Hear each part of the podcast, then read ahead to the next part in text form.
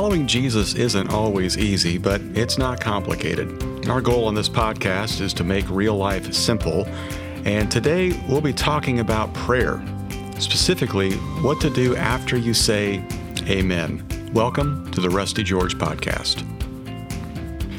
Today I want to talk about prayer because I've got this book I've been working on, and I need your help. It's all about unanswered prayer. And I've had these countless conversations with people in the lobby where they come up to me and they express some issues they're dealing with in their life. And I'll say something like, Have you prayed about it? Or are you praying about it? Or I suggest praying about it. And they look at me and they say, Oh, I've already tried that. And I've had those moments in my own life where I have had particular issue I'm wrestling with or a particular thing maybe at the church we're working on, and I think I should pray about it. And I think, well, I already tried that and it didn't really seem to do any good. It's almost as if somewhere in our minds we really believe that if we don't see immediate results, then our prayer didn't work. So, my question is what do you do while you're waiting? There's so many prayers out there about what to do before you pray, uh, but what do you do when you're waiting on God? So that's what we're going to talk about today, and specifically, how do you deal with unanswered prayers? So before we get to that, a couple questions that came in from the last podcast. One was, is the dark room something you grow out of, and one day you never face anymore? Great question.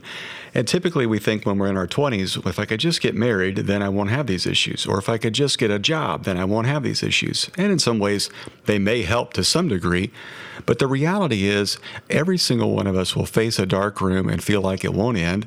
And then we'll face dark rooms and we'll feel like they will never come back again. The reality is, your dark room that you face will last for a period of time, but it doesn't mean you'll never face it again. It doesn't matter what age you are, dark rooms are something that we go through. The question is is how do you deal with them? So, if you're in your 20s and you're thinking, if I could just get married, never have this problem again, I wish I could say that to be true. It, the dark room will just be different.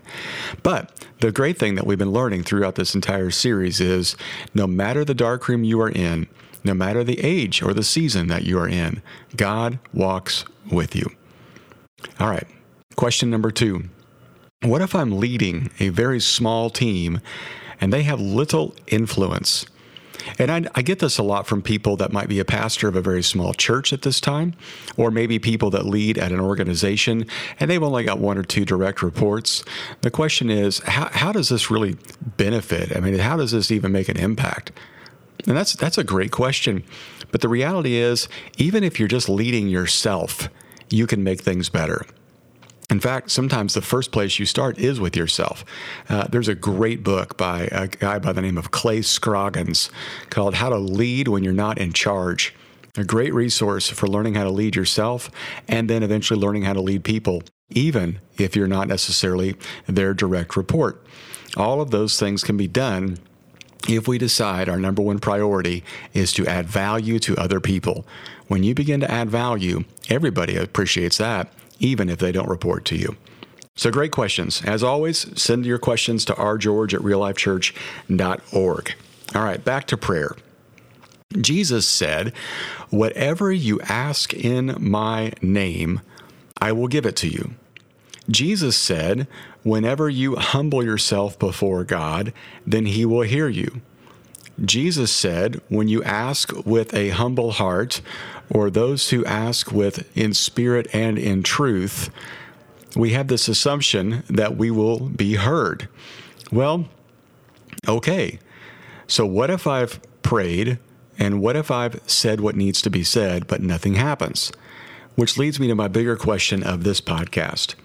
Jesus also said that when we pray, there's no need to go on babbling because our Father knows what we ask even before we ask it. Well, then, why pray? And I'd love to hear your thoughts on this. What is it that you feel is the reason to pray, even if our Heavenly Father has already understood what we've said or understands what we need? Is there a need to even talk to Him? You can email me at rgeorge at reallifechurch.org with your answers. But I want to read to you something I read this week from a book called um, When the Soul Listens by Jan Johnson. Such a great, great resource. She writes a story in there about the difference between a mechanical relationship with God and a relational approach to God. She says, let's say you've been taught how to get written directions from God to go any place you wanted to go. You could get in your car, you could hold these instructions in your hand, printed clearly in black and white, and that's what many people want from God.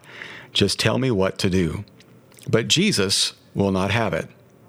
Jesus is relentlessly relational. He gets in the car with you, he takes the instructions out of your hands, and he grins as he tears them up. Start the car, he says. You feel uneasy. You just want the instructions. You protest, How will I know when to turn? He smiles and challenges you to risk trusting him. I'll tell you when to turn. Just start the car.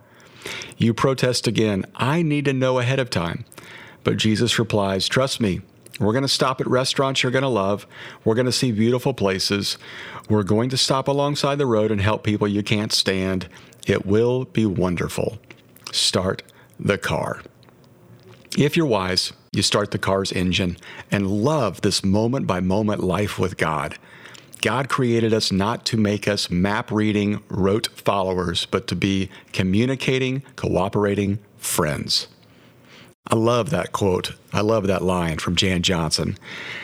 And I would tell you that that's why I keep praying, because I believe that it's really a relationship with Jesus that we're developing. But I'd love to know why you keep praying. If you'd email me rgeorge at reallifechurch.org, I'd love to hear why it is you feel like we should pray, even when Jesus says, Our Father already knows what it is that we need. Well, that's my thought for the day. I would encourage you to keep processing this idea of prayer. Share with me your thoughts. You can use the hashtag after amen. Uh, on social media. I'd love to talk to you there. Next week, we'll talk about some simple systems for self leadership. Thanks so much for listening, and as always, please share this with a friend.